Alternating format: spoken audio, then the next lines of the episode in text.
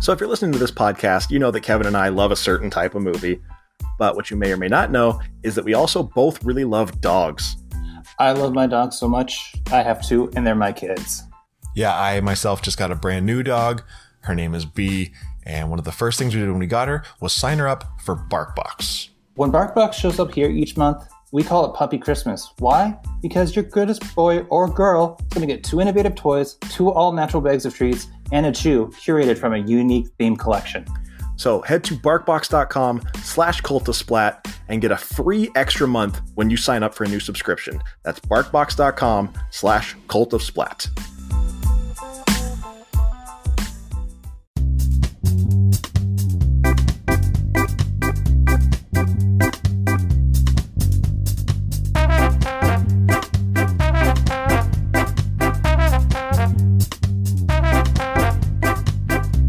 Hello, Cult of Splat members. Welcome to another episode of Cult of Splat, and welcome to the first ever Summer of Splat. Hooray! I am your host, Taylor Bartle, and that hooray you heard came from my co host, Kevin Nesgoda. Yo. How are you, sir? I could be better. I could be worse. um, yeah, just getting over this illness. You know, it wasn't COVID, but who knows what it was because it's been around for like two weeks. But other than that, you know, it's 90 ish here in Southern California. And uh, yeah, it's it's definitely summer now. Yeah, it's 72 here, which is hot for Seattle. Yeah, especially since you guys probably don't have AC. Of course not. No, why would you have AC? And that's B making her debut on the podcast, I think. Yep. I think uh, I think my girlfriend's outside, so B is stuck in the middle. Oh no. Do I want mom? Do I want dad? What do I want to do? Uh, she'll be fine. Yeah, she'll walk it off. But yeah, this is Summer of Splat all July long. We are going to be doing movies exclusively related to summer and summertime and the living's easy and all that good stuff. Summertime in the LBC. Uh yeah. So today we are taking a look at last summer. Of course, this is the first ever summer of Splat, so we're not looking at last summer Splat, just last summer because Kevin, I know what you did last summer. I know what you did too. What did I do? I don't know what I did. Uh, you did some things. I assume you went to Colorado at some point, Did and I? then you came out. You came down here. Was that last year? It was this year. Who knows? Like the last few years has just been complete blur. So Oh yeah. Uh, There's things that happened last year that I'm like, did that happen last year or 13 Mm. years ago? I don't know. yeah, did I graduate high school last year or I don't fucking remember. My Because- girlfriend still e-, occasionally is like, "How old am I?" Can we take like a few years off? Can I be like 37 again? Like, you know. Seriously, I don't Okay. think the last two years. I don't think 20 or 21 should count. No, it shouldn't. Like, you know, there should be some spiritual force that gives us like two extra years of our lives back. I agree. I don't yeah, and like, you know, I'm back to being 38 or 37 or wherever the fuck that started. it's all bullshit. it is. to yeah. it's like that episode of The Simpsons. It's like I want those five minutes of my life back. And never mind, I just waste them anyway. But yeah, And it's today true. uh, today we're talking about the 1997 slasher film "I Know What You Did Last Summer." Uh, critics, rev- uh, cr- uh, what am I trying to say? Critics score, tomato meter score, uh, 43%. Ooh, hey, it's one of our higher ones. Uh, uh, audience score, 40%. I think this is the first time we've had a reversal. It might be. It's like one of the, if not, it's like the second, maybe the third time this has happened. Yeah, it definitely doesn't happen a lot. Uh, I'm a, a Mm-hmm. little surprised. Not entirely. I know this movie gets a lot of flack. Um, it most- does. Mostly just because it, 'cause it kind of birthed that 90s pretty teen slasher genre. Yeah, and it's like the first time it kind of like got, you know, serious because you know Scream came out before this, and Scream was very horror tongue in cheek, where this is like, no, they are being stalked by a madman or a supernatural being. Who knows? Why did I use that accent? I don't know. Uh, yeah, but both this and Scream, written by Kevin Williamson, Good old Kevin Williamson. Isn't he writing the new one too? The new Scream set? I think he's a consultant or something. Okay, that's what it was. Uh, this was directed by Jim Gillespie or Gillespie. Jelly, Uh, jelly, jelly scene?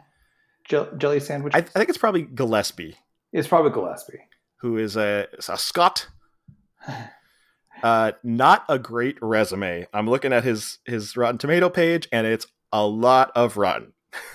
Yeah, uh, Joyride. Um, This is actually, and not not the Paul Walker Joyride. no, not that Joyride. This Joyride does not even have a um, wiki. Um, he also directed Venom, but again, not that one. Not the good one. this is actually his highest rated movie. Well, good for him. So Yeah, looking at Venom, I have no. It had Method Man, and that's the only person I know. nothing, man. Uh, Method Man. Did I Oh, say Me- Method Man? I thought you said nothing, man. I was like, what? Then- Who the fuck is Nothing Man? Is that another horror movie I haven't seen? yeah, probably. I bet it's out there. It's. uh Oh God! It was like the one that I watched the other night. The Pee Pee Poo Poo Man? Yeah, the pee pee poo poo man. Um, no, I had like uh, I can't remember. Like the, everything's blending together. It, it was like where there's like two houses that are identical from across each, you know, across a lake. No idea what you're talking about right now. Yeah, it's on HBO Max. Hey, so was this. Yeah, that's where I watched it just now. Uh, I also actually just saw this morning that Sony just released a new 4K Blu ray of this. Ooh, I don't think that would have helped. Eh, So, I mean, if you are a fan, then maybe go pick that up. Uh, Yeah. The critics, who were clearly not a fan, the consensus says a by the numbers slasher that arrived a decade too late. The mostly tedious I Know What You Did Last Summer will likely only hook diehard fans of the genre, which may be why we're here. Yeah, I think so because you know both of us love horror movies. and to no slasher end. specifically. yeah, you know, that's where I got my start. I saw my first Friday the 13th when I was three or four years old, which would explain a hell of a lot about me, I think. Explains why you hate teenagers yeah, especially teenagers in towels who have, who have sex. fornicated, who have dirty, dirty sex. IMDb synopsis f- says four young friends bound by a tragic accident are reunited when they find themselves being stalked by a hook wielding maniac in their small seaside town. yeah, I think they got it. th- that's two in a row. Well done. Uh, IMDb, are they are they improving or are we just getting lucky? I think we're just getting lucky. We'll see what happens next week. Uh, yeah, next week could be an interesting one. It could be. All right, are you ready to dive in? Let's head to this fictitious North Carolinian town and have a time. Is it called Croaker? I think so. Is that why everything is called Croaker? This Croaker that? I think so. Yeah. All right. Well, we open up uh, with a. I don't think it's a drone shot because this is 1997. I don't know if drone shots were a thing yet, but I don't think so. So it had to be like helicopter or crane. it, there's no way this was a crane. No, not from where they shot it. So yeah, yeah, it probably, it's it's a wonder that goes on for a while, like over the water, over the you know waves cresting into the rocks. had to be helicopter, Ha- right? had to have been. yeah. That's But- where a lot of the seventeen million dollar budget went. Yeah, apparently. Um, you said this was after Scream. Yeah, Scream was 96, right? Yeah, this is ninety seven. Okay. And so, um, I mean, jumping ahead, but Jennifer Love Hewitt is the second party of five cast member to get in one of these movies. That was the hot thing was we have to get people from party of five. Where's Lacey Chabert? We need more Lacey Chabert and things. Where's Matthew Fox? Yeah. ex- Oh, he's doing Lost. Oh, no, Lost is like eight years from now. Yeah, he didn't get one of these horror movies. No, Why do I we, tried to? uh, why, why do we know so many cast members from Party of Five? I've never watched Party of I Five. mean, either. What a great party! Up Yeah. five. I would hope there'd be more five, than five people at my party, but usually when I throw a party, it's just my wife and two dogs. Womp womp. Sad tear. So, yeah, like I said, we're going over the waves uh, to the tune of "Summer Breeze," a cover. Uh, but this is done by Typo Negative, Of course, Summer Breeze makes me feel fine. Uh, my guilty pleasure song. Very nice. And also, this part of the movie is shot in California, It's in not. It's, Sonoma County. it's it's not actually my guilty pleasure song. That's just a How I Met Your Mother Oh. reference.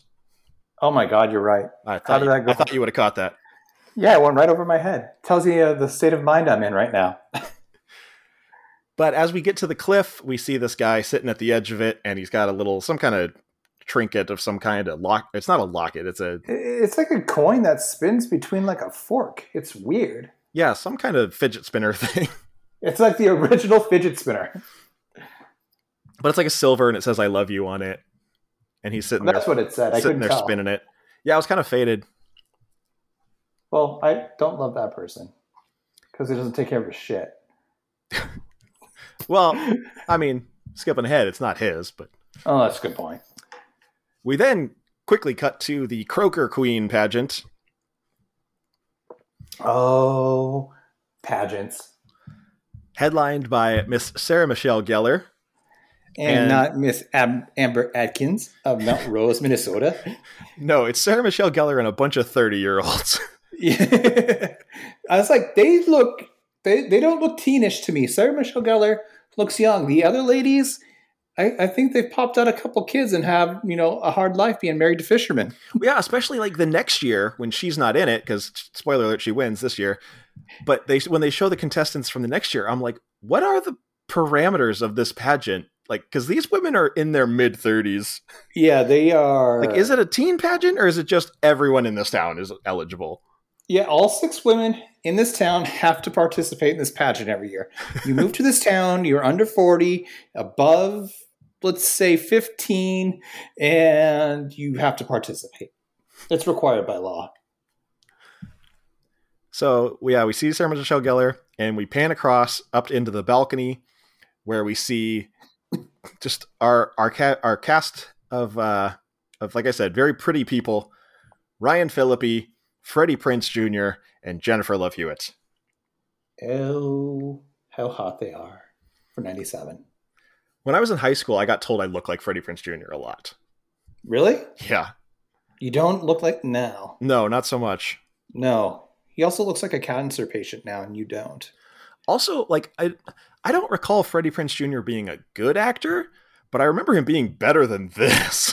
Yeah, I remember a lot of these people like being better than this. 'Cause I can't remember when Buffy came out, the TV series, but Sarah Michelle Gellar was much better than in that than this. What was Buffy? like honestly, Ryan Phillippe might be the best actor in this bunch. Yeah, I think he's the only one that's been in an Oscar-nominated film or Oscar-winning film. He didn't win an Oscar, but he was in a film that won an Oscar. Wow. Crash. Oh, 2012. okay. Yeah. Yeah. And now he's uh he's a backup dancer for Hannibal Burris. Is he? nice. I know Hannibal Burris did this one uh bit called the gibberish rap. And he would have Ryan Phillippe come out and dance while he did it. Very nice. And like And at least also- at least one show he had Skrillex come out as the DJ. I, I haven't seen any of this, and I need to because I love Hannibal Burris. Oh yeah, after this just get on YouTube and just Google Hannibal Burris gibberish rap. Got it. Done. And Buffy the Vampire Slayer came out a month before this on the WB or whatever. Okay. So she had already Yeah. filmed this. Yeah. Well, Freddie Prince Jr. tells us that he never realized that Sarah Michelle Gellar is who is his wife now. I wonder if this is where they met. I don't know. But he tells Ryan Phillippe, who is her boyfriend in the movie, he says, I never realized her breasts were so ample. And I'm like, really? Like, are they? Yeah, like compared to the girl you're dating in this movie, they're not that ample. Yeah, really. Yeah. Uh, and Ryan Phillippe says she does these exercises to pump them up. And I'm like, I don't think that's a thing. Maybe in 1997 they believed that, but yeah, I don't think that's a thing. Like, I know for dudes, there are exercises. I mean, I'm women too. There are exercises used to, to exercise your, your pecs. Yeah. but I don't think that pumps up your breasts. No, I don't think so. I think that just firms and tones them. Butterfly curls. But she answers, I don't even remember what the question was, but she talks about how she's planning to move to New York City and become an actress and help her country that way. The question Yeah. was something about like how are you going to benefit your country and that's that was her answer was she was Yeah. going to move to New York and become an actress. and benefit my country via art. Yeah. Like I said, she wins. She's named Miss Croaker Queen or whatever. Dun, dun, dun. And so there's this big after party slash Fourth of July party. The big, I think they call it Croaker Days or something like that. Something like that. The Croker Broker. I would totally own a pawn shop in Croker called the Croker Broker. Hell yeah. Uh, I, I always wanted to open a pawn shop in Provo, Utah and call it Provo Loan. Ooh, let's do it. Eh, that would involve us moving to Utah, though. Oh, yeah, I wouldn't operate it. I Oh, would- okay, you just own it. I would just from a hire distance. like Jeff Hornacek to do it. Got it. Why Jeff Hornacek? I don't know. Because he probably lives there still. My brother-in-law lives there. okay, he can do it then. Yeah. Let's do Beatrice, it. what are you doing? Sorry. Uh, at the after party or at Croaker Days, I will just call it Croaker Days. Croker days. Uh, we are introduced to Sarah Michelle Gellar's sister, played by Bridget Wilson. Oh man, she had a good run in the mid to late nineties. So hot. Want to Oh, touch she the touched tiny. hiney. yeah, she was Uh, what was her name in Mortal Kombat? Sonya Blade. Sonya Blade. That was it. I almost said Sonya Cage. I'm like, that's not right. So I didn't say anything, and then I just out of myself anyway to look stupid. You Oh. idiot. I know. But her and Sarah Michelle Gellar just do not get along. Uh, Bridget Wilson is just kind of a bitch for no reason, it seems like. Yeah, she's like, I'm hotter than you in this small town, and I own this store. So they kind of get in an argument. Bridget Wilson says, Are you coming home with me? And she's like, No. And so Bridget Wilson's just like, Fine, whatever. Go fuck yourself. Fuck. Yeah, fuck off, bitch. Uh, Johnny Galecki shows up, Oh yeah. tries to give Jennifer Love Hewitt a shooter, which I wasn't sure. I was like, is this a shot or is this a oyster? It looked like an oyster in like a like a Bloody Mary type thing happening there. That's what I was trying to figure out. I was because it, yeah, it, it it almost looks like a like a Bloody looks- Mary shot Yeah, it looked really sloppy and kind of gross. and thick. Yeah, it looked thick. It looked like there was a, a juicy oyster in there, which you know you don't want your East Coast oysters because Pacific Northwest oysters are far far superior. I'm not a big fan of oysters in general unless they're uh, deep fried. Oh, no, you got to do it with like a like pop them, uh, keep them in the shell, add a little butter, garlic, and shallot. That's how you do an oyster. All right, it, it's just it's a texture thing. Oh yeah, you, you it- they still got to go down without It's like you it's know, like chewing. swallowing a giant loogie. Yeah, But Galecki also asks Jennifer Love Hewitt to go out with him, knowing full well that she's dating uh, Freddie Prince Jr. who's right there Yeah. And in does eye line? and does nothing. This whole movie, Freddie Prince Jr. is such a fucking poon. He just stands there like a chicken shit every time someone like Galecki tries to steal his woman and he just stands there. Later on, Ryan Phillippe chokes his woman in front of her and he just stands there. The whole He- movie, Freddie Prince he- Jr. is just a piece of shit. Who just stands there? He's like doing his best Keanu Reeves impression. I feel through this entire movie.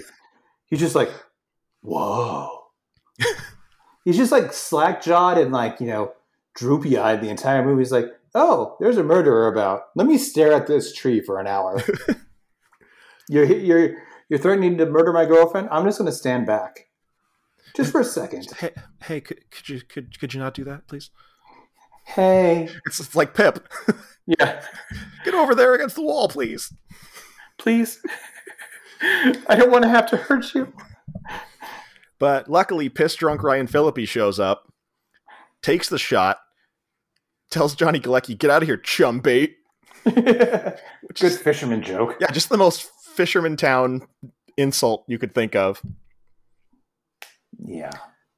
Uh, the gang then goes to the beach, and while they're there, Freddie Prince Jr. is telling a ghost story.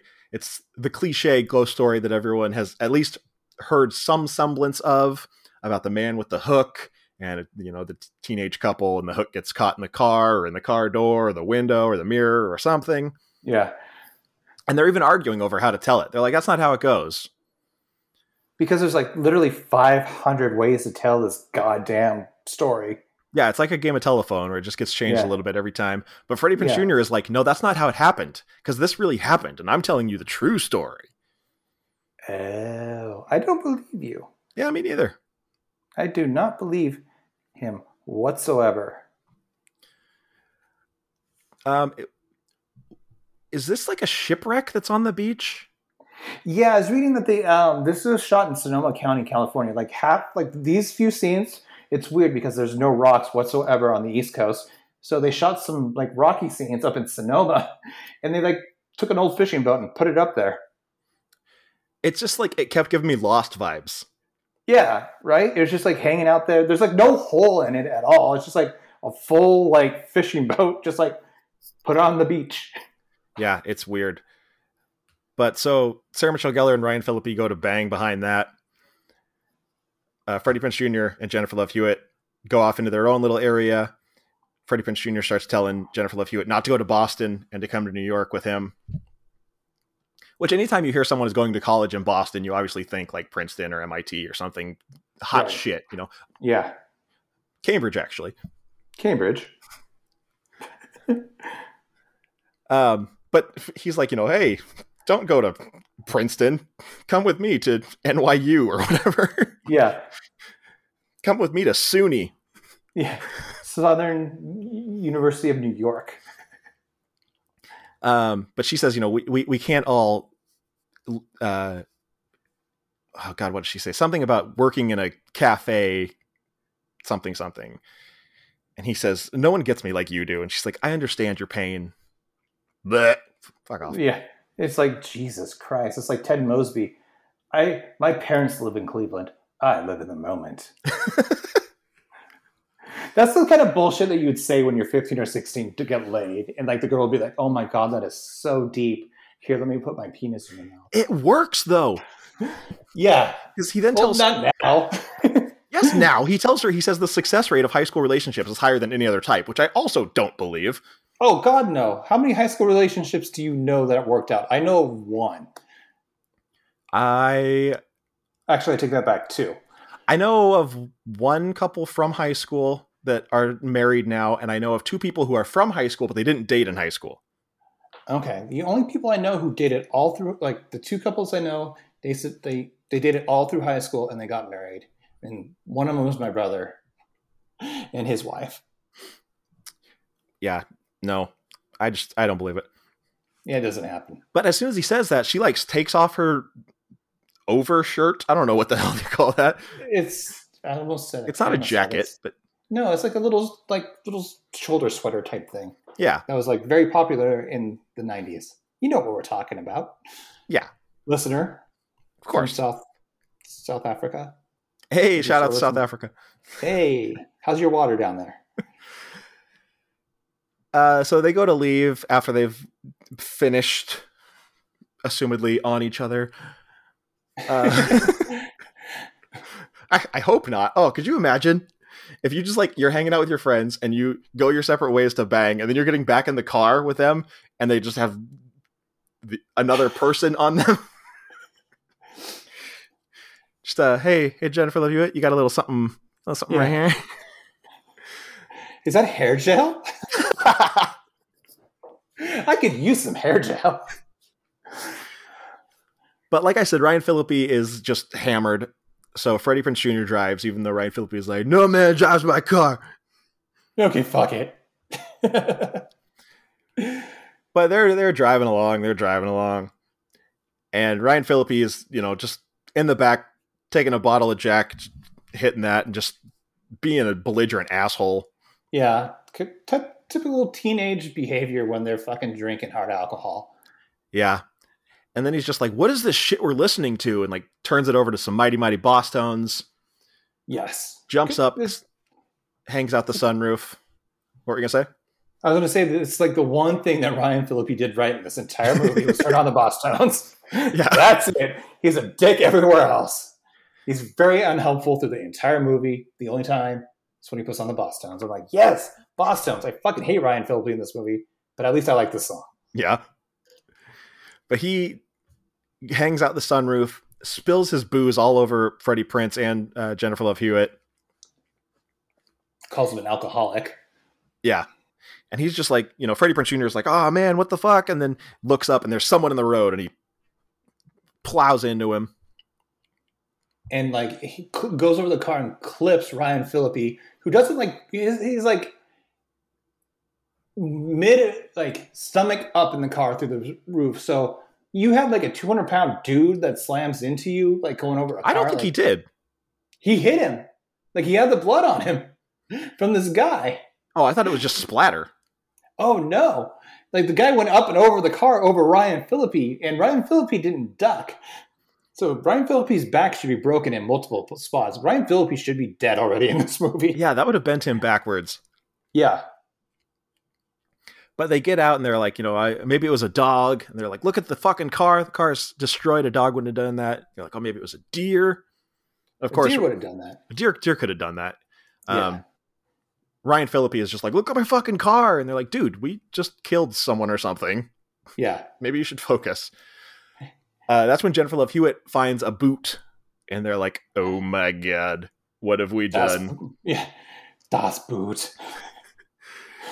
They then look around and they find a body in the ditch. Should have just left it there.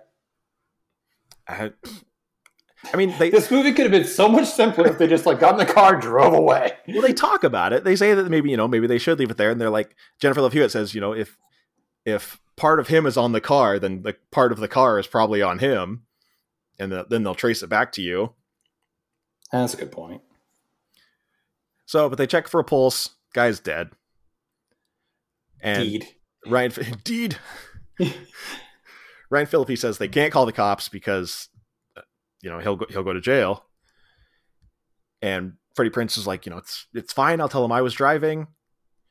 And but they say, you know, there's liquor all over the car. Freddie Prince reeks of booze. Obviously, they're never going to believe him. Yeah, and it's like you smell of booze, but you're blowing a point zero zero zero. They have these things called breathalyzers.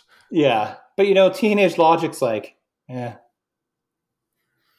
But you know, what is your logic going to be after you just mowed somebody down on the road? That's true. Adrenaline's running high. Yeah, you just had sex. You're not thinking clearly, I just had sex. and it felt so good. Ryan Philippi says we should just dump the body. Suddenly, a car, well, a truck pulls up, and Very slowly and ominously. well, that's the thing. They're like, "Oh my god, he's slowing down." I'm like, "Your car is in the middle of the road. Of course, he's fucking slowing down. he has to slow down just to get around your asses." yeah, you're like taking up an entire lane and like partial of another one. So yeah, that guy better slow down. Yeah. Plus, your car is destroyed. totally destroyed. But who's in the truck? But Johnny Galecki. Oh, mm, the son of Clark Griswold. Rusty. Rusty, that's it. I mean, in It's one of not the dead. movies. Yeah, I think I think there's in like one or two of them, right? No, just one because they change in every single movie. Oh, that's right. Uh, but Ryan Philippi pretends to be puking over the guardrail just to kind of throw him off. And again, Freddie Prince Jr. just kind of walks up. And he's like, "What can I do for you?" And uh, Galecki says, "You can wipe that my shit, my shit don't stink grin off your face." And again, Freddie Prince Jr. is just like, "Oh yeah, okay, cool. Oh. I'll do, I'll do that." Yeah, yeah. Whatever you say, man. No, let's just be friends. And I, I'm like, "This is fucking Leonard from Big Bang Theory. You could definitely kick his ass." Yeah, he is five foot nothing, a hundred and nothing. Oh, that was uh, that's Rudy. Fuck Rudy. Rudy was a piece of shit. But so Galecki goes on his way, and they go to they drag the body down to the dock, and as they go to throw him in the water, he all of a sudden springs to life. Yeah, because putting somebody down on a dock is like you know hitting somebody with a defibrillator, ob- obviously. Sure, Yeah. but the guy like freaks out and he grabs Sarah Michelle Gellar's crown as they throw him in the water. So their reaction is, "Oh my god, he's alive! Throw him in the water!" Yeah. Get rid of the body. He's alive though. But like I said, he grabs Sermon Geller's crown and he is sinking, and Philippi jumps in after him to get the crown. And I, I couldn't tell at the time if it was because evidence or if he if Sarah Michelle Gellar was like, "Oh my god, my crown! I need that because I'm princess queen, Yeah, Quaker- like four dollar tiara from Kmart. croaker queen, tiara." Yeah, there's like no real you know discernible features about that crown. It was just, yeah, she just probably like wanted her shit. Yeah, and I couldn't tell if he was diving in to appease her or what. But anyways, he dives down and he grabs the tiara, and as he does, the guy's eyes pop open, and this, it's supposed to be this bullshit jump scare, but Yeah, it didn't jump scare me when I first saw this in 1997, and it did not jump scare me when I saw this 97 minutes ago. Same here. But so they go back to the car and they make a pact to never speak of it again. And he's like, you know, everybody has to say it. Philippi is like, everybody has to say it. Say that we'll take this to our grave. And Jennifer Love Hewitt just kind of nods. And he's like, this is when he grabs her by the throat. He's like, you gotta fucking say it. You fucking say it. And Frank Prince Jr. is just like, whoa. Hey now, that's a little rough there, Mister. Even that is more assertive than what he does, which is absolutely nothing. Nothing. Yeah. You're right. He's like just completely useless in this whole movie. Yeah. Even at the end, he's useless. Uh, so we now get text on the screen that says one year later. We Thanks. see Jennifer Love Hewitt at college, And Bastion. Yeah. Cambridge, actually. Cambridge actually. Uh, her, her roommate comes in and just just calls her white in every way possible. She's just like, Yeah. you gotta get your white ass over to your Whiteville and tell your white mom to quit being so white. Yeah. It's like, hey, you cracker ass cracker honky. Might as well just throw it all out there. Was this PG thirteen or was this R? This was R because there's multiple fucks in it. Oh, that's right. Yeah. But so she goes back home to her mom's, to her white ass mom's, What? Her honky ass her mom. honky, honky, honky ass mother. yeah. Honky. That's racist. And they're like sitting there eating dinner, and her mom's just like, "Are you on drugs?" She's like, what? and she's like, "What?" And I'm like, Oh. "I'm like, it's kind of a valid question. Like, you you look like shit, Yeah. and you're just sitting there in silence." But she's just like, yeah. "I've had a rough year," which is also valid. Yeah, it's like, Mom, I had a rough year. You know, you would you'd be over it. a li- I don't know. Actually, I like, um, if I killed somebody, I don't think I'd be over it in a year. I'd be like, fuck. But I, I, I I'd be a little bit more coherent. I think. I don't know. I, I, I haven't killed anybody, so I have no idea how I'd act. Never mind. Just disregard the last forty-five seconds of me rambling. But so she gets a letter with no return address, no postage.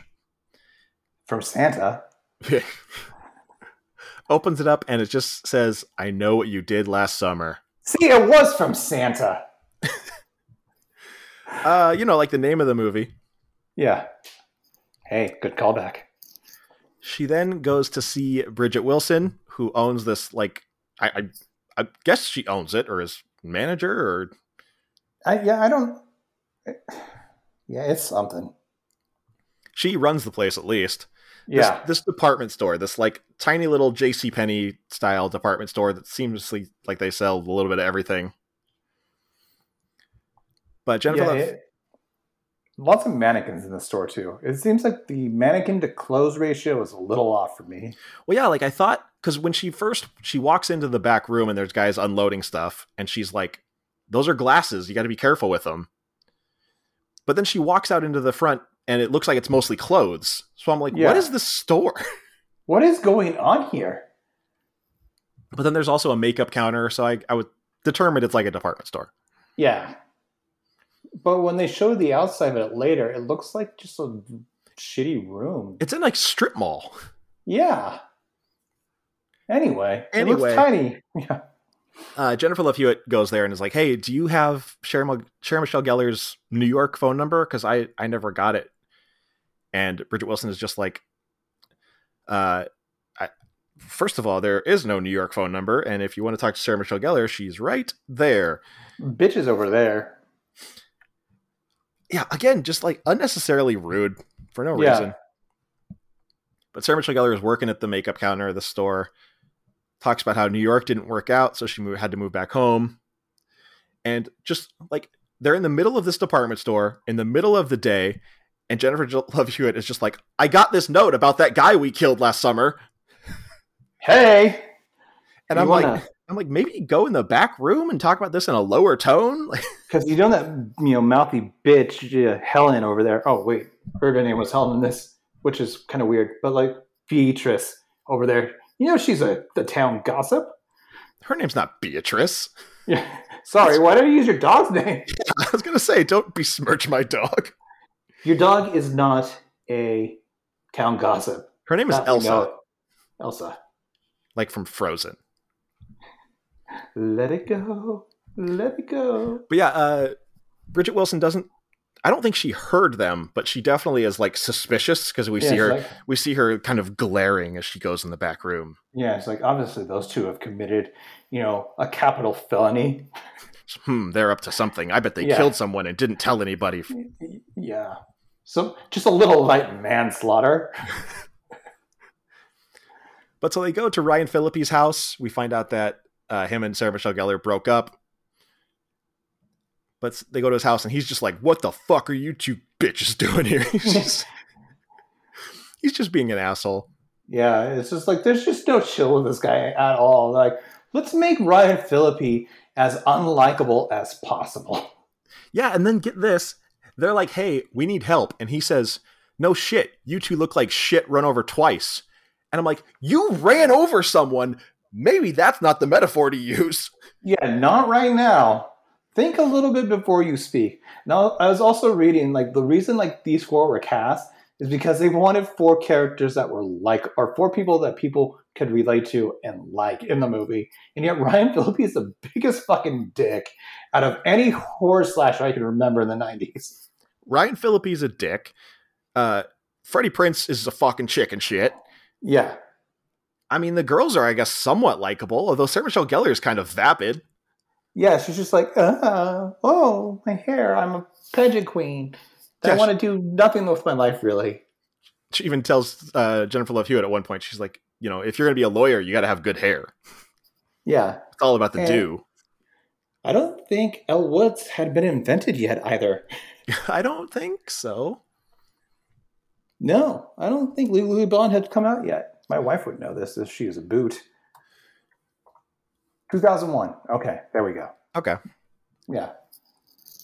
But, uh, you know, Jennifer Love Hewitt says something about committing a murder, and Philippi is just like, you shut your mouth. We should never talk about it again. But Jennifer Love Hewitt fa- says that she did some research, found out the guy they killed is, was named David Egan, and his body was caught in a shark net uh, about a week afterwards. Grand. And so, you know, they talk about this note, and Ryan Phillippe is like, it had to have been Johnny Galecki because he was the only one there. Yeah. Because that guy looks like he could, you know, do some murdering. I mean, right now he's just sending letters. Yeah, that's true. But- But I, I- I feel his handwriting wouldn't be that good. I also feel any fisherman that wrote that note, their handwriting would not be that good. That's probably true. Yeah. N- Name me an older man that has really nice penmanship. Dude, you should Why? see my dad's fucking chicken scratch. My, my, my dad writes in all caps. My dad, can, you can kind of read it. But yeah, anyway. My dad writes in small caps. Good for your dad. My dad writes in all caps so he could beat up your dad. That just means your dad yells a lot. That's right. How did you grow up with me? But so they go to the docks because you know it's a sea town, so everybody work everybody's a fisherman. Uh, Johnny Galecki apparently he just he his job is to move ice. I don't know. Yeah, yeah, move ice. His ice, his job is to move ice from over here to over there. Hey, did you move those four blocks? Yeah, it took me eight hours. All right then, that's a good day's work. Here's your eight fifty, boy. But uh, you know, since he's moving ice, he's got those big ass ice hooks. So Yeah. that's a little uh, little foreshadowing. Hey, I wonder what happens with those ice hooks. But Philip he comes in and like pins him up against the wall and just says, "Hey, we know what you're doing. Cut the shit." Cut the shit, Tony. Uh, and you know, Galecki's just like, "I'll show you." Okay. Yeah. They then go to another boat and see that Freddie Prince Jr. is now a fisherman. But he was going to New York. What happened? No, New York didn't work out for anybody. No, appar- apparently not. Did he just go to class and just stare and not do anything? Get kicked out of school after one semester? Like, you know what? You just stare at things, you don't speak, and you don't do anything. I, ha- I don't. I have a feeling you're not going to be able to pull this around next semester. So you got to go. I mean, he did talk about how like he doesn't have any money. Like uh, he he says that Philippi and Geller and Hewitt all have family money, and he doesn't have the money or power that they have. First, you get the money. Oh no! First, you get the sugar, then you get the power, then you get the women. He's doing this all wrong. Uh, where was I? Oh, Jennifer Love Hewitt tells him you know that she doesn't hold him responsible for what happened. They they broke up too because he's a piece of shit. She says she doesn't hold him responsible for what happened, but she says, "But I have no interest in knowing you." what the fuck? Seriously, what is that? And so, you know, Freddie Prince Jr. obviously just stands there with his mouth open like a fucking idiot. like a fish drinking water.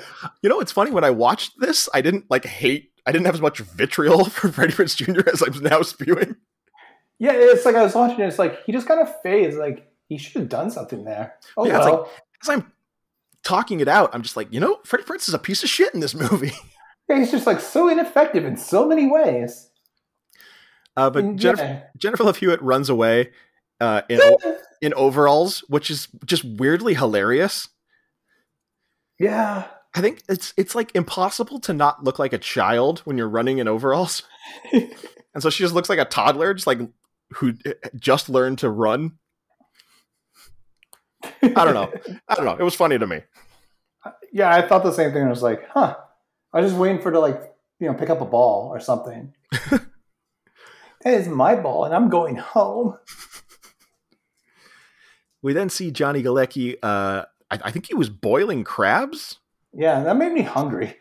which I'm just like, why is this happening now? Doesn't that happen at the restaurant? Like, I was so confused by the whole process. Yeah, yeah, or like this is definitely not like cannery because there was nothing to like can or anything. So what the fuck was happening here? yeah I why? don't know. Why are you boiling crabs at the ice shack? Yeah, this is where you freeze the crab and prepare them to be shipped to places that will then boil crab and feed it to people. Right. Yeah. But uh, this mysterious figure comes out of the steam and just hooks him right in the face. Right under the chin and drags him across the hot, steaming, boiling crab. Yeah.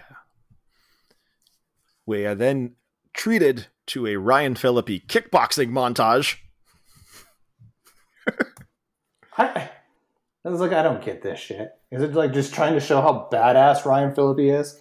I guess. And just we had to just get some Ryan Philippi in a towel uh, as he, he comes out of the shower and he finds a photo of his car on his locker, and it just know. it says, "I know What do you know? you don't know shit." Yeah. He also notices that someone stole his Letterman jacket Why are you still wearing this in college? to be cool. But he goes outside and sees someone stealing his car. And so he like chases them and then they put on the brakes and like they're flying backwards. And they put on the brakes and they start trying to run him down. And you know, usually in movies, when someone's getting chased by a car, they just run straight down the middle of the street. Yeah, I don't get this. There's plenty of places along, like, this is like an alley, and there's like buildings, and there's like, you know, gaps between buildings. There's like huge piles of barrels. There's there's places in which to hide Yeah, like, here. at least Ryan Philippi serpentines. Yeah. But- Serpentine Babu. but he stays on the road the whole time. Yeah, he, he doesn't even get in like, the gravel. Like run off the road. Yeah, do something. Once again, ineffective men in this movie. But he stops and the car crashes into him and then into this sh- shanty? Yeah, that yeah, that's yeah. It's like a little fisherman shanty. Is it a literal sea shanty? I think it is a literal sea shanty. Um, and so he's laying there hurt and he's just screaming, "Help me, help me." We see the the hooker get out of the car. The hooker. the hooker. That's yeah, I'm going to call him the hooker cuz he hooks people. Well, no, he's a prostitute right now because he's alive. They're hookers when they're dead. Okay. It's an Archer joke. Oh.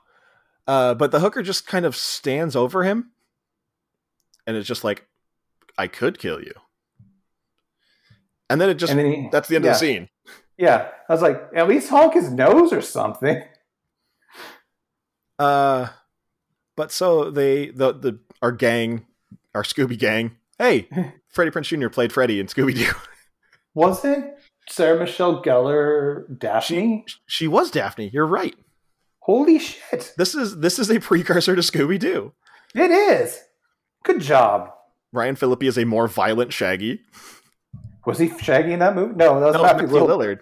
who was in Scream. Hmm. Hmm. Did Kevin Things are- Williamson write Scooby Doo? Hold on. but so our, our Scooby gang is together, and uh, they're Philip is describing the guy. Says, you know, he had a, a big hat and a slicker, and they're like, well, this is a fishing town that could be literally anyone. Yeah, it And- literally could be anyone. And James Gunn wrote Scooby Doo. James Gunn did. Yeah. Oh, I'll be damned. Yeah. Uh, but Ryan Phillippe is just like, hey, Freddie Prince has a slicker. Maybe it's him. Holy shit. You could be onto something. But Phillippe is just talking about, you know, I think we should find whoever this is, and I should just kick their ass. And it's like, I mean, y- you you already met the guy one on one, and he ran you over with a car. Yeah. And you also now have like a broken arm. Yeah, but we also never find out how he escaped. Like, the, did the guy just walk away at some point? Like, It would have to, like, it literally was Didn't- like the hooker was standing over him, and then we cut to the Scooby Gang. yeah. Well, yeah. This just makes no sense. That's a good point. I was like, all right, he's in the hospital. There's been no police or anything. There's like no, yeah, there's nothing that that's happening that would like remotely qualify to be like, yeah, what the fuck happened? Yeah, I'm just like, look, I can't logically make sense of it. I'm trying to like piece like through in my head like what would have gone on, and it's just like, no, he's like almost murdered. He has a hook thrown in his face, and it's like just in the hospital, and he's kind of chill. yeah. There's no other part in this movie where the hooker leaves someone alive. No, th- it's it's death. You walk across the street, dead. or at least like attempted murder. Yeah, I mean, I guess it, it was kind of attempted when he ran him over with the car, but at the same time, like he had him dead to rights. Philippi was laying there, couldn't move, and the hooker apparently just left him there. it's just one of those things in horror movies that just doesn't make sense, and they're just like, yeah, it's they probably like s- mentioned it like in you know post and like, hey, this doesn't make sense. Can we get them back? No, and just leave it. Or it was like, was there a scene cut? There had to be, right? I mean, logic would say. I, you'd think so, but probably not. I'm, I'm guessing there's nothing there, and this is how the script was. But they determined that it must be someone in David Egan's family. So Jennifer Love Hewitt gets out her IBM iBook that's like four inches thick. That thing is thick. Thick, T H I C C. Yeah. and they they start doing some Alta Vista searches or something, whatever people did in the nineties. Fuck, I don't even think we had internet in the 90s in my town. They find out that David Egan killed his girlfriend Susie in a drunk driving accident, and they were just like, "Oh, Ironic. Anyway, It's co- this is coming full circle. uh, they find out he has a sister named Anne Heche, or played by Anne Heche. That'd be- What's your name? My name's Anne Heche. Why is your name different? Cut. No, Yeah. Anne, your name is Missy. My name is Anne. But so they go to Anne Heche's house and they make up some bullshit that they need to use the phone. So they go inside, and what do they see hanging on the code hook? A slicker. Dun dun dun. So they start grilling Anne Heche, and you know she says that her family was just devastated by David's death, and they were like, you know, did, did anyone come by? Any of his friends? And she was like, well, he didn't really have any friends except for this one guy, Billy Blue. And- oh, Billy. At no point are they like, that's clearly a fake name. Yeah. Huh. Billy Blue. Billy Blue. Billy Blue. I remember him in high school. What class was he? Uh, I wrote down bullshit jump scare. I don't even remember what happened, but some dumb Yeah. jump scare happens here. Oh, cause she. No, that's later. Never mind. Yeah, this isn't when she pulls the knife on her, right? No, this is way before. Or not way before. Like twenty minutes before. Because this movie goes really fast right after this. Yeah, I don't. I don't even remember what happened, but it it was bullshit apparently. Yeah. And so they're sitting in the car. Oh, that's what it was. They were sitting in the car, and Anne Heche came up and like, Knocked on the window. That's it. yeah, sure, Miguel. What you kids doing here? This looks like your car's working. We gotta go. They gotta go. But Sarah Michelle Gellar says, you know, maybe maybe David committed suicide by car. Like he maybe he jumped out in front of our car because he wanted to commit suicide. And Jennifer Love Hewitt is like, yeah, whatever helps you sleep at night.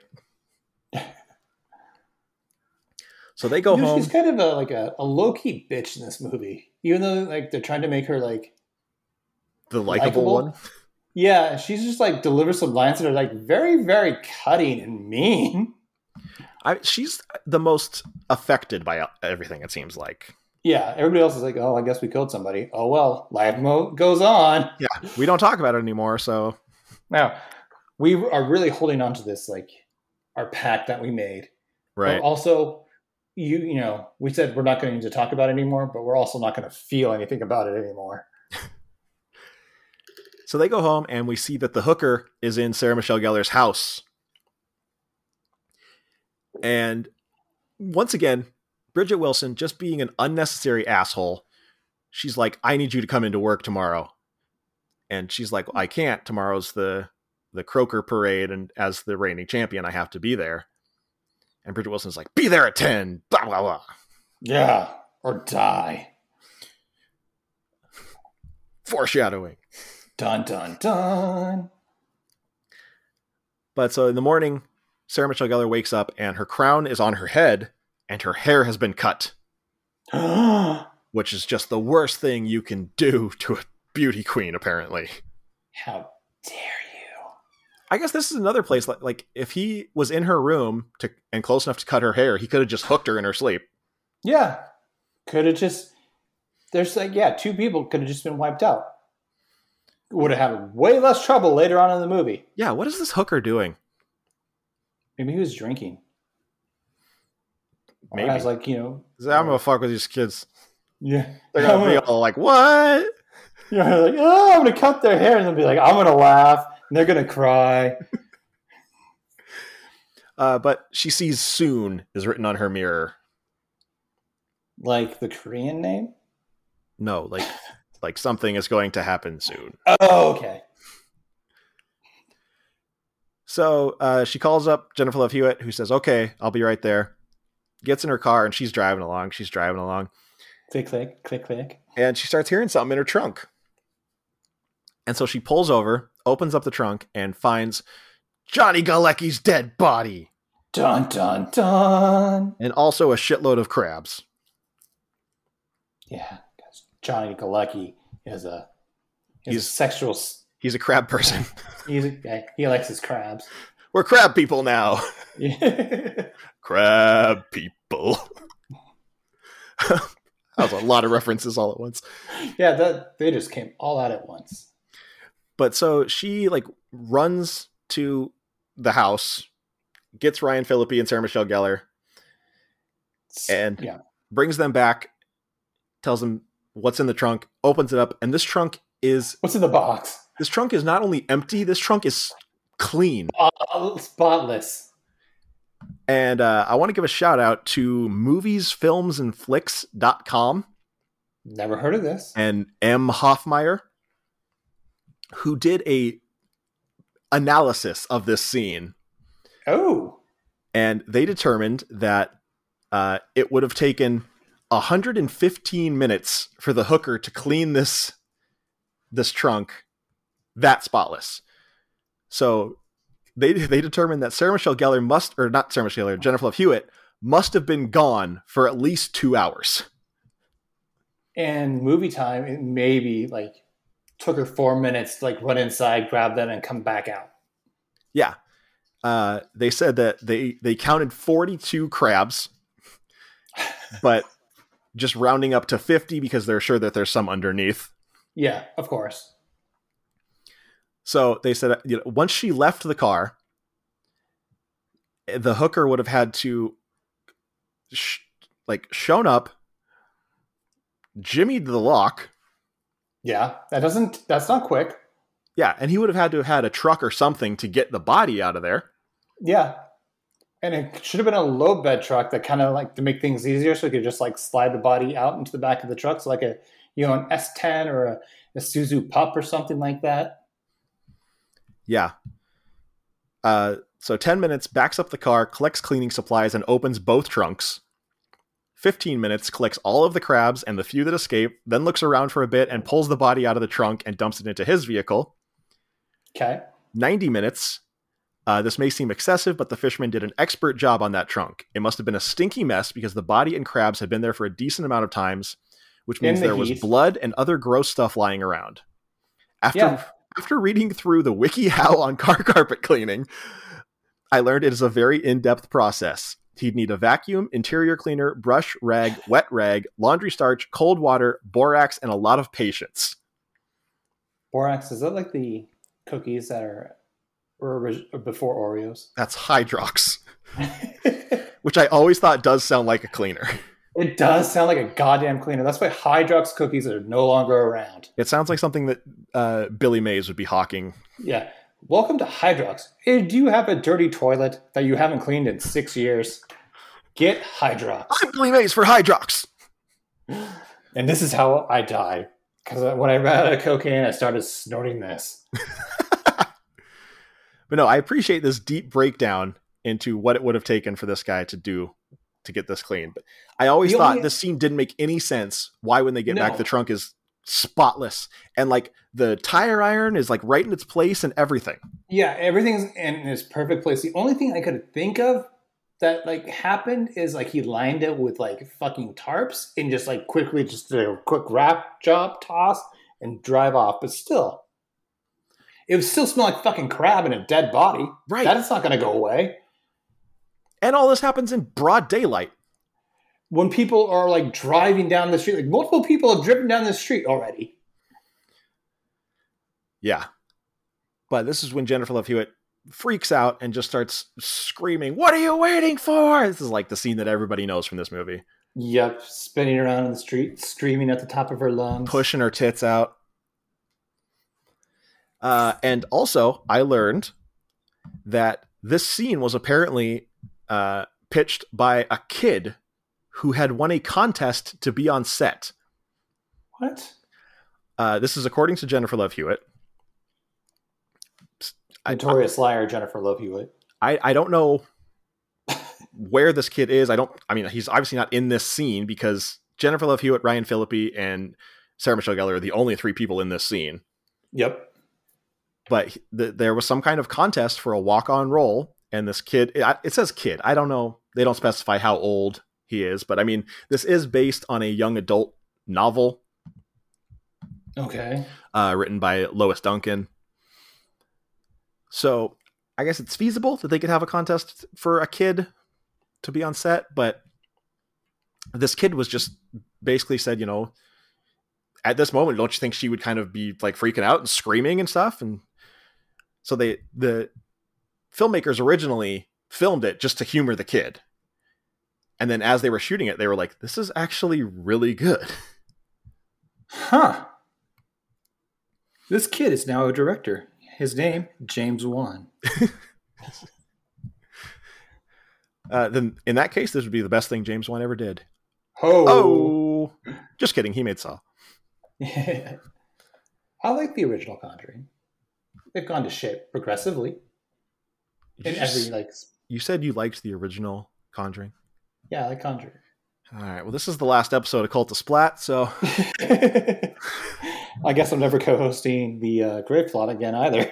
uh, no, you're not. All right. But so they go to Freddie Prince Jr. and Ryan Phillippe is at this point has determined that R- Freddie Prince is the killer. So he or is the yeah, I guess they know he's a killer at this point. Uh, He yeah, punches 100%. punches Freddie Prince right in the face. This was a terrible. Like he he swung over his head. Yeah, learn, I think he, I think he went Lex Luger with the punch. learn how to throw a worked punch, guys. Yeah. But uh, Freddie Prince says, you know, hey, it's it can't be me because he's after me too. I got a letter. Well, I got a dead body. Yeah, Ryan Phillippe's like, I got run over. Helen gets her hair chopped off. Julie gets a body in a trunk, and you get a letter. Yeah, that's fair. That's Yeah. even. Even Steven. even. Steven. But so they're up in J- uh, Sarah Michelle Gellar's room, and they're looking through old yearbooks and stuff for this Billy Blue. And Ryan Phillippe's like, maybe Blue's not his real name. And I'm like, yeah, Obviously, how how many people have you met with the last name Blue in your life, or heard of anybody with the last name Blue? Bluebeard? I mean That's Vander not his real. Yeah, Vander Blue that used to play for the Celtics, uh, that's true. but still Billy Blue, like it just sounds fake. It does sound fake.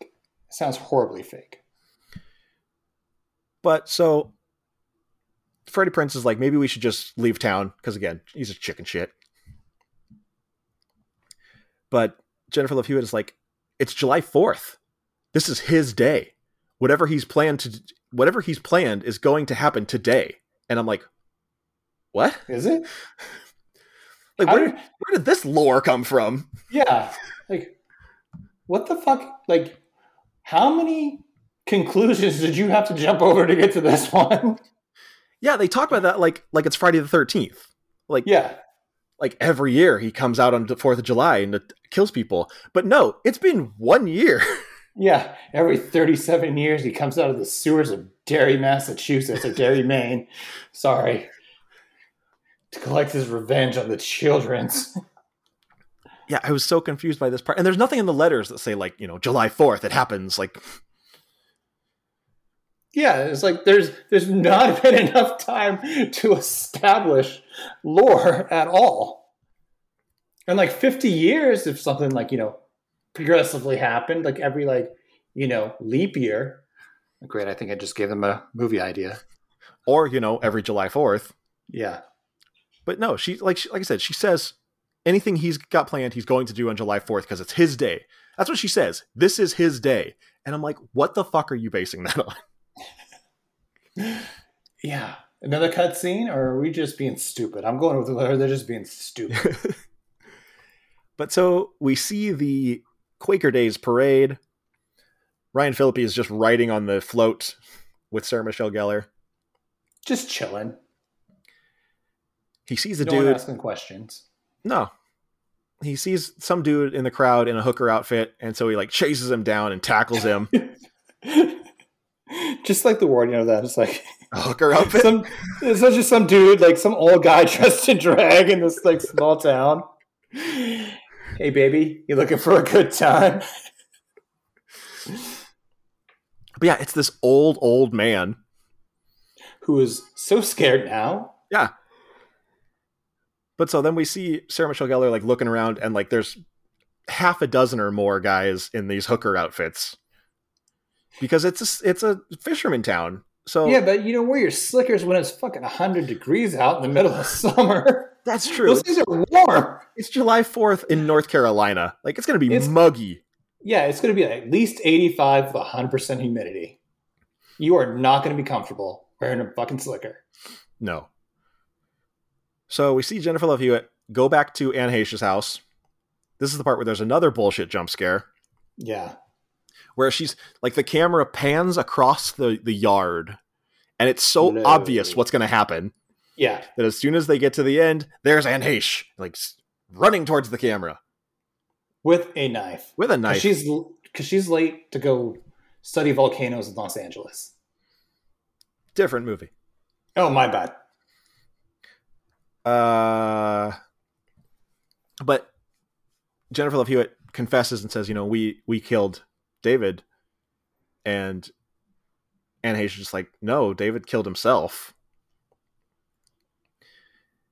Oh. uh, she says, you know, there was a suicide note and everything. So she gives Jennifer Love Hewitt the, the suicide note, and it says, "I'll never forget last summer." And Jennifer Love Hewitt is like, "This isn't a suicide note. This is a death threat." Is it though? I, I mean, context probably Yeah, I guess. just based on the letters that she got and that everyone else got. But yeah, it could definitely be construed either way. right. Right. Um, if you haven't figured out by now, David was the dude on the cliff. This was so just kind of breezed over. Very, very breezed over. And I'm just like, why did we need the guy on the cliff? Like the scene of him. But Yeah. but Jen- Yeah. Jennifer Love Hewitt says, you know, I I know it was him that we that we hit because I saw his tattoo that said Susie, which Didn't have a you know tattoo. you remember was the his girlfriend. Right. Yeah, and Anne Heche says he he didn't have a tattoo. And then she's like, "You need to get out of here. You you need to get. Get out of my house! You better get."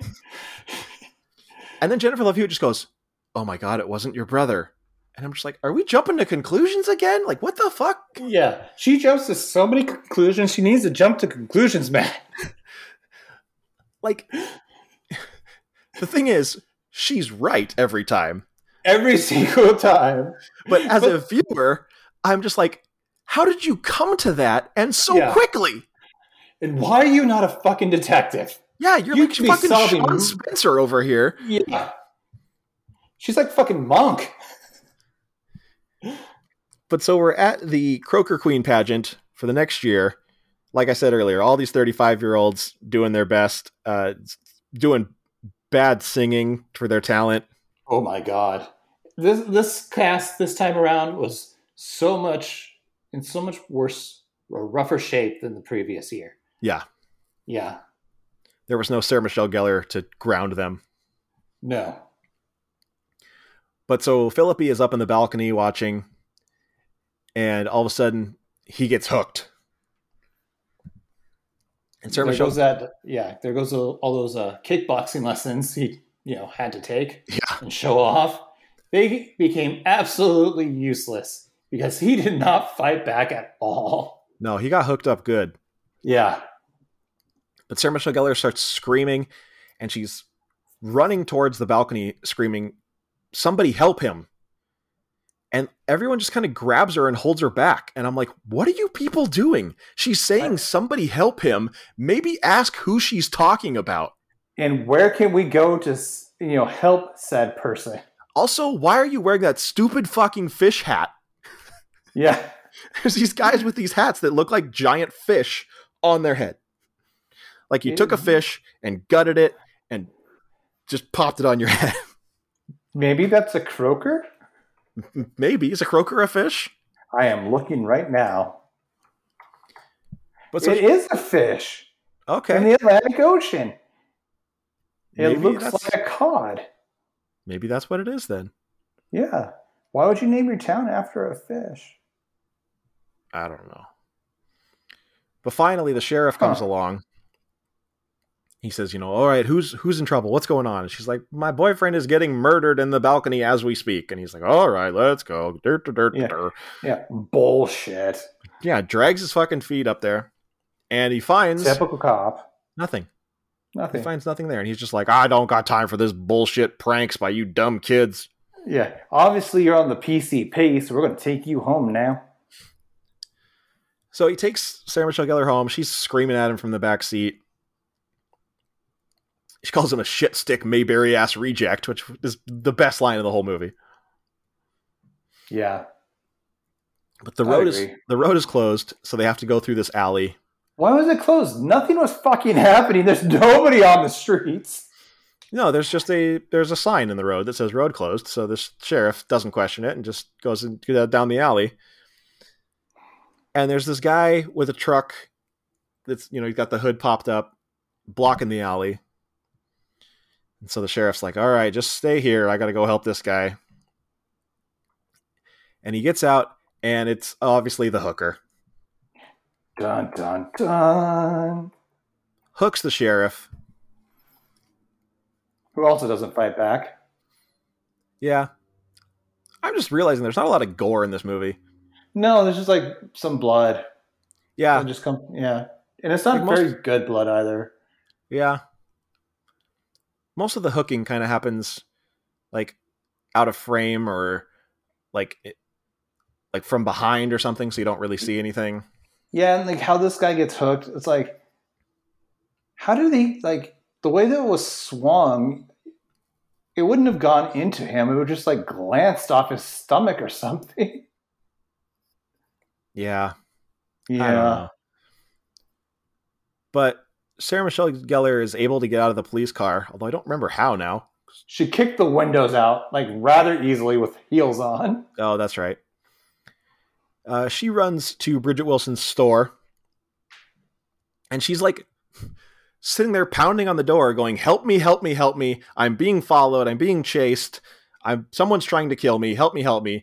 And Bridget Wilson's just like, "Yeah, yeah, I hear you. I hear you. Hang on." It's like Christ, talk about hysterical. And it's just like, I get that your whole gimmick is that you're just a giant dick, but your sister is screaming, "Help me! I'm being attacked." Maybe show a little hustle. Yeah, you know, if you didn't even like your sister, you'd still show some hustle. Yeah. Uh, but she lets her in, and somehow the, the hooker gets in too. Bridget Wilson gets hooked, and this scene is very Giallo. It's like the only scene in the movie that kind of has this Giallo feel, where she gets Yeah. like she gets hooked in the face, and like the blood splatters across the w- the window. Yeah, it's very old school. Yeah. But again, you don't see anything happen to her. You just see the blood on the window. Right. So uh there's like like you were saying earlier, there's all these mannequins So many mannequins, Yeah, and they're all covered in tarps. which is weird, really fucking weird, right? Yeah, I don't- I'm not sure why they would all be covered in tarps. They're indoors. It's not like they're in danger of getting wet or moldy or anything. Yeah, and it's like a humid place, so they're not going to get dusty. Yeah, I don't know. But one of them springs to life and is the hooker, yeah, which we we all saw coming. It was just a matter of which one. you just kind of knew it was going to happen. Which we went to a haunted house like a couple years ago, and they, they had a room that was like this, where there was just Ooh. like all these figures wrapped in like blankets, and it was like I walk in, and I just go, "Oh fuck this!" it's like you know it's coming, but you don't know where. yeah, it's like one of these is a person. yeah, But Sarah Michelle Gellar uh, goes up what I guess is a manual freight elevator. yeah. She's just like pulling herself up, like easily. bit- she's like, Um, mi- mimicking like what she's doing. You guys can't see this because you know this is not a video podcast or a vodcast or whatever. Um, and she's just like, yeah, I'm just pulling my weight up, just nice and like nice and easy. Yeah, she like stands on a platform and then pulls this crank, and it's like there's a pulley that lifts lifts the platform. And I'm just like, is this a manual, like a like a um, dumb waiter, like a giant dumb waiter or something? Yeah, look, yeah, that's what. Yeah, that's what we're running of a gi- giant dumbwaiter. But she gets upstairs, and the hooker has already beat her up there. He just took the stairs like a normal person. Uh, and so she falls out a window running away. I I'm sorry, but I laughed at that. So she's running, and she gets to the parade. And just as she's about to yell out to the parade, the hooker grabs her, throws her into a pile of tires, and just hooks her good. and nobody's none the wise. There's like this parade going down through the town, and there's nobody watching it. It's just like this band playing, you know, band music, just marching by, and there's no one there to like witness it. And they're like five feet from like this band. Yeah, I mean, it's very reminiscent, obviously, 10 years later, but it's very reminiscent of the scene in Trick or Treat when Dylan Baker bites the girl Right. in the alley while the parade's going on. Yeah, but at least that had like more people around, and yeah. Yeah, I don't know. But she gets hooked. She did. She owned. Uh, Jennifer Love Hewitt has determined that the hooker is Susie's father. Again, this is all done through some light Googling. And Yeah, ju- yeah. and uh, conclusion jumping. Conclusion jumping. She went to like two angel fire sites. Yeah. and one Geo City. He's like, oh, I Just- got this now. Everything she looks at is just like a window that takes up about half the screen. She never full sizes, Never. but it's just like a it, it's a it's a text box. That all it- it's like the Notepad app. Right. They just used, pulled up the Notepad app and wrote a newspaper article, and they were like, "Yeah, that works." No, that's good enough. It's a computer. Everybody believes what's on the internet in 1997. So she goes to Freddie Prince Jr.'s boat to tell him what she's learned, but she notices that the name of his boat is Billy Blue. what And a so coinky dink. she freaks out and she's like, "It's you. You're you're the friend. You're the fisherman." And so she runs and he runs after her. And all of a sudden this dude just like pops out and just clotheslines him. It was a good clothesline. It's like the best thing he did all movie was like him falling, but I assume he didn't do his own stunts. Oh, I'm sure that wasn't him. no, I'd do my own stunts. Uh, I would have done my own stunts maybe 10 years ago. Yeah, I'm a little too old, too old for that shit now. Yeah. But uh, he tells Jennifer Lo- the this shadow man tells Jennifer Love Hewitt. He's like, "Get on the boat, get on the boat." Okay. Yeah, and she's just okay. like, she's like, "Oh yeah, that makes sense." Yeah. Okay, stranger on a dock in the middle of the night. Yeah, I don't know why she doesn't run away, like literally anywhere else. Yeah, just swim to another dock. Just get away. Is there not a ramp anywhere on this dock? Like, No, If you remember, she tried to like run off the dock, but it was locked, and she's still scared of Freddie Prince Jr. Even though he's like on the boat when the gate gets locked to the dock. So she could, she's like jumping to all these conclusions. Yet at the same time, she's like, when something logical happens, like, oh, it couldn't have been you because you were on the boat when somebody came through and put a fucking chain through this gate and locked it with a padlock on the other side. but so she climbs onto this boat and she notices all these newspaper articles about Susie and David Egan, and uh, she also sees all these pictures of her and Sarah Michelle Gellar and Freddie Prince Jr. and also notices the little fidget spinner thing. hey, where'd this come from? Did they even see that? No, they did before, right? I don't think so because they showed they showed it after they dumped the the body. They showed it on the ground. Right. Yeah, no one ever touched it. It was like on the guy, but yeah, so they had no idea this existed. Yet she hol- holds it, looks at it like it's this like huge revelation thing. Well, I mean, it is to the viewer, but yeah, to her, it's she doesn't know what that is. Yeah, she's like, what the fuck's this? But to her, it's like, oh my God, this has put every piece of the puzzle together. But so the guy walks in and he says, you know, what what are you doing here? Kids like you should be out having fun, drinking, partying, running people over, getting away with murder, things like that. Oh. And this guy is like not intimidating at all. No, he's just like a fucking guy you'd see in a bar in the town he grew up in getting shithoused and he smells like fish. Yeah, like he looks like a guy that would hang out at the Sloop Tavern in Ballard.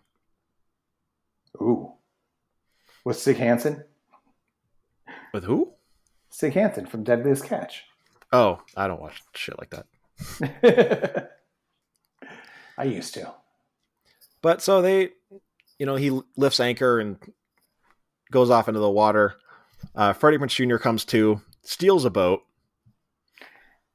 and like they're they're putting away from the dock so slowly, and ter- or sorry, uh, Jennifer Love Hewitt's so terrified of this person, she's like running around the boat. It's like I gotta get away. Ah, why don't you just fucking jump in the water and swim the twenty feet back to the dock? Yeah, no shit.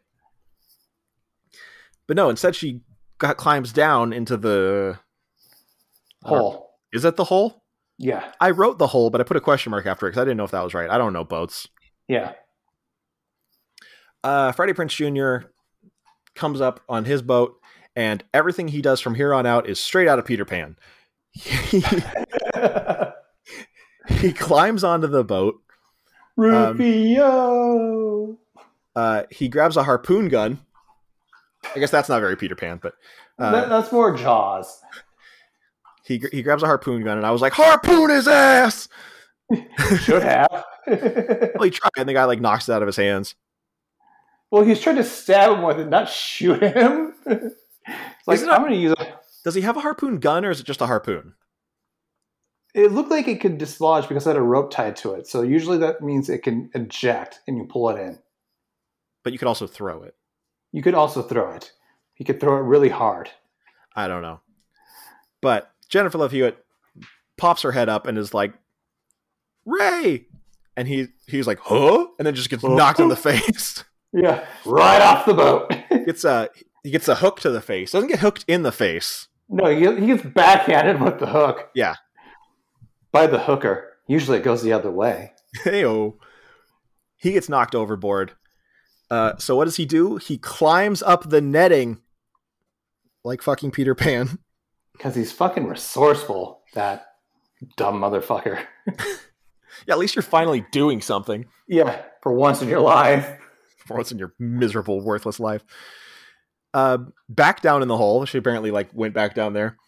Did, Gen- and did you like notice how like under this boat that's not very big, how fucking large it is underneath this boat? Also, did you notice there was like bright neon green liquid on the walls? Yeah, well, what the hell is going on down there? I was like, is there fucking toxic waste on this boat? What is that?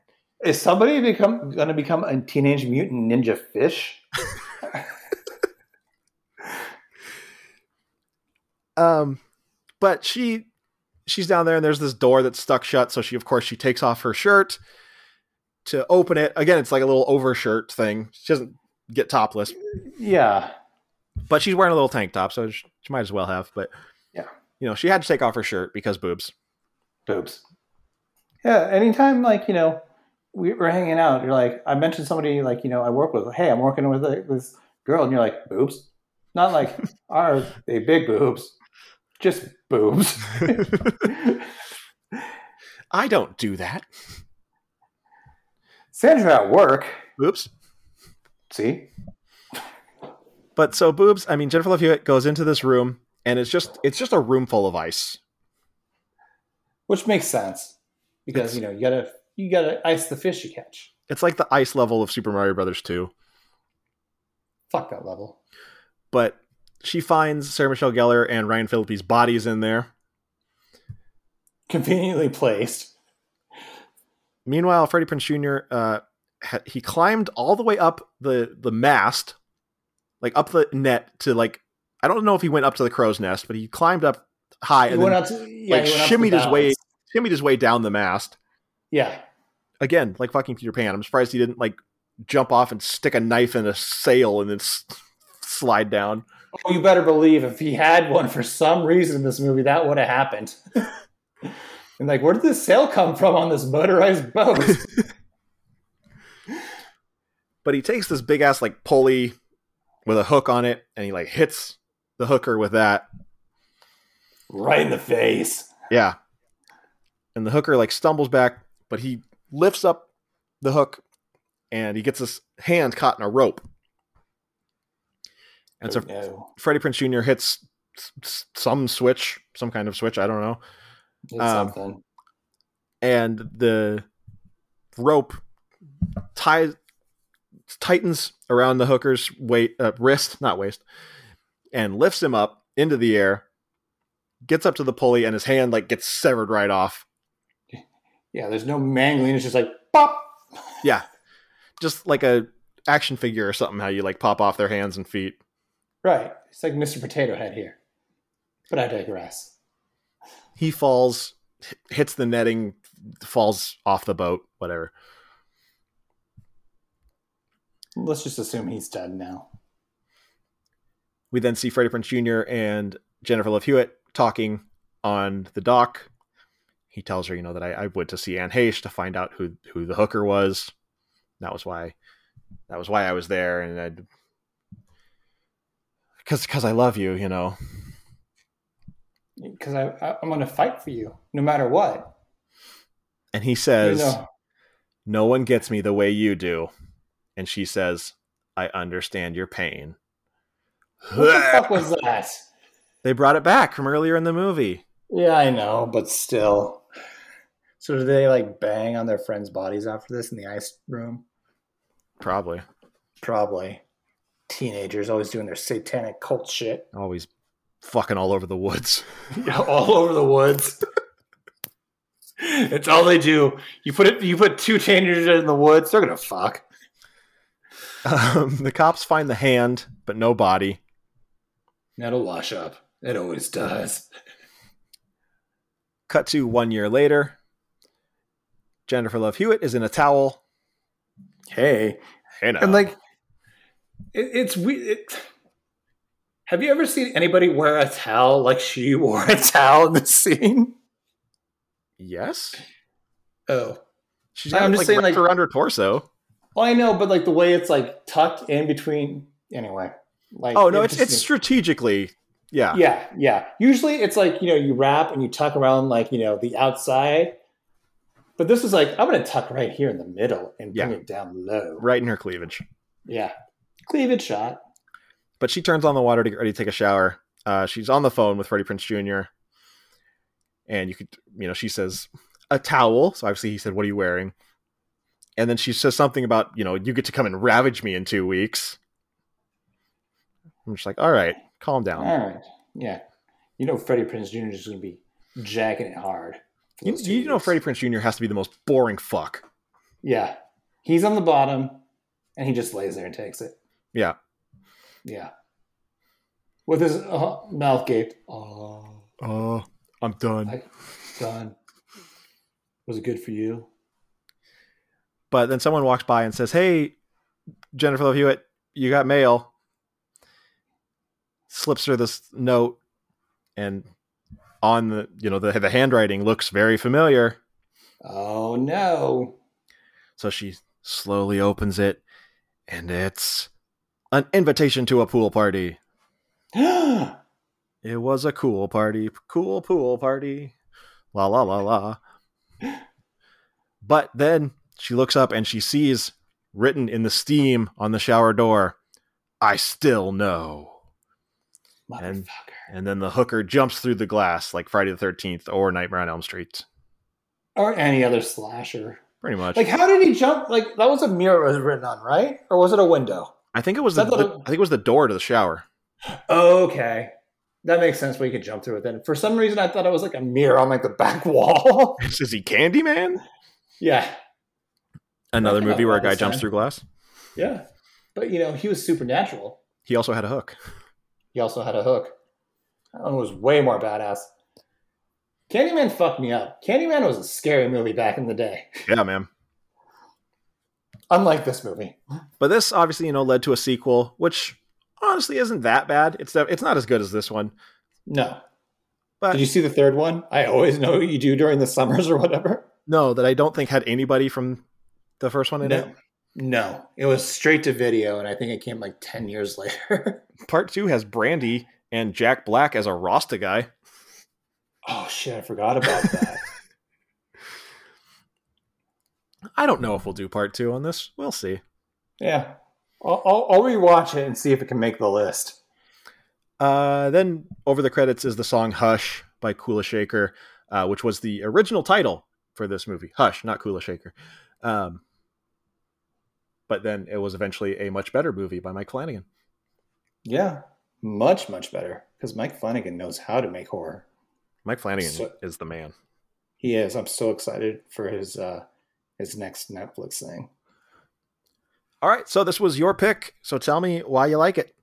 Uh, you know, I'm big into nostalgia, and I, I love slasher horror, and this was such like peak slasher horror back like in my teen years, and also it had summer in the title. so I wanted to hit our listeners over the head with a huge, huge, huge ice hook right off the bat for Summer of Slat. Um, yeah, I mean, I like it. It's, I mean, it's, yes, it's cheesy, it's campy for sure, but it's a slasher movie. Slasher movies are campy, and if they're not, then they're taking themselves too seriously, and they usually aren't very good. No, they get bad real quick. And like I said, this was kind of like the big, you know, uh, Scream was the starter pistol, but this was really kind of the the lead horse of this whole like like I said, pretty person teen slasher film series that Yeah. came out in the 90s and most of them were really bad. Really, really, really bad. You had stuff like, you know, Sorority Row and uh, uh Urban Legend. Urban Um, Legend was so bad. House of Wax with Paris Hilton that came like a few years down the line. It was like at the very, very end of this run, Yeah, but still, that was a remake though. no, yeah, it's true. But it was still bad. It was, yeah. Um but yeah, but this this one overall not so bad. No, Um, like I said, I as a as a slasher fan, I definitely could have gone with a little more uh, gore and a little more violence in the kills. yeah, it, they it was very, very flat with the kills.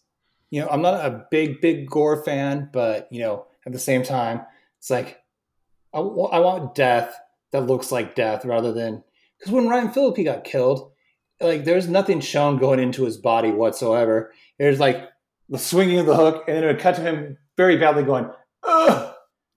slack, oh, Yeah, it's, it's almost like they were trying to mimic like a low budget uh, slasher. You know, Yeah, and these are like some of the first movies these kids did.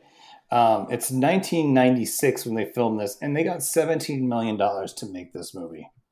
They could have gone way, way more into like you know practical effects. They Yeah. had the budget to do it. yeah, I don't know if it was deliberate to try and like give it that kind of grindhousey feel. To But just be nothing like, else felt grindhouse about the that's movie. the thing is no nothing else about it had that feel or that tone. So it's like if if you're just gonna do it in the kills, then it just looks like you're being cheap. Yeah, exactly. And it looked cheap. Um, yeah, Yeah, it I- still was fun. yeah. I'd this, watch it again. This isn't a movie I'm gonna rave about, or like you know, if someone's like, "Hey, I'm just getting into slashers. What sh- what should I s- say or what should I watch?" Um, you know, obviously, I'm gonna start with the Friday the Thirteenth, the Nightmare on Elm Street's Halloween. Halloween. Uh, this is probably not gonna come up for a while. Yeah. Yeah, this is gonna be after Sleepaway Camp two. but overall, not so bad. No. It's like it's nice. It's a good summer horror movie to get to, to get your feet wet, Yeah. That's get the blood pumping. Nah, doesn't really get the blood pumping though. no, it's not super uh, exciting either. It doesn't have like that tension really of like Halloween. No, it doesn't build to anything. It's just like y- you see everything coming a mile away. Yeah. And the characters are so like they're not even like one dimensional. They're like half dimensional. Yeah. but still it's fun it's a good take on like the the age old like hook thing The Yeah. hook story I, I like that they, you know, took a, a classic legend, uh, wives' tale, ghost story kind of thing and made it into something real. yeah exactly And i think I, I I like that stuff i like kind of like you know reimagining like classics Yeah. and this one wasn't too insulting on the original um the original material So uh, if if you like this movie, or even if you don't, let us know. You can either you know you can post on our social medias. We're on Facebook, Twitter, and Instagram as Cult of Splat, or you can leave us a review on Apple Podcasts. Uh, Uh, let us know in the comment what you think of this movie, what you think of any of the movies we've done, uh, and Yeah, make sure just say, that what are you waiting for? that's right. And uh, you know, make sure to hit five stars as well. Because we are five star men. I'm a five star man. We are golden gods. Uh, if you feel like leaving one star, or if you feel like talking shit, go find something better to do with your time. Uh, there's pl- Yeah. there's plenty of other podcasts out there to listen to. So um, don't you know?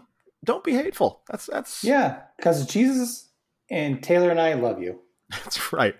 Uh, our podcast is all about positivity. There's lots of bad movie podcasts out there that make fun of the, the bad movies, but our our podcast is about the movies that are bad, but that we actually like. So Yeah. it's all about positivity. So we want to hear your positivity. Like I said, join the conversation on uh, Facebook, Twitter, Instagram as Cult of Splat, or you can follow me. I'm on Twitter and Instagram as the Taylor Bartle. And Kevin, you are where? I am on Twitter as Kevin Nescoda and on Instagram as Nescoda, D U H. I'm easy to find. I'm the only Kevin Nescoda in the entire planet, so hey, I got that going for me. that boggles my mind that you are the only Kevin Nisgoda, and yet there I have found a dozen or more Taylor Bartles. Oh, Bartle is a little bit more of a common last name than Nescoda. Like, there's like 60 Nescodas in this entire country. I think I might be the only male. one. That's a good point. um, but yeah, so uh, Summer of Splat will continue next week. Um, Should we tell them what we're doing next week to kind of, or should we surprise them? uh, let's surprise them. I like surprises. If you do follow us on social media, you'll get a little hint on Monday. So there you go. That's Um, true. That's what we do. Every Monday, we give you a little teaser, let you know what's coming. We show a little side boob, That's right. It's just a taste. just a taste. So, hope to see you next week. Until then, see ya. Bye.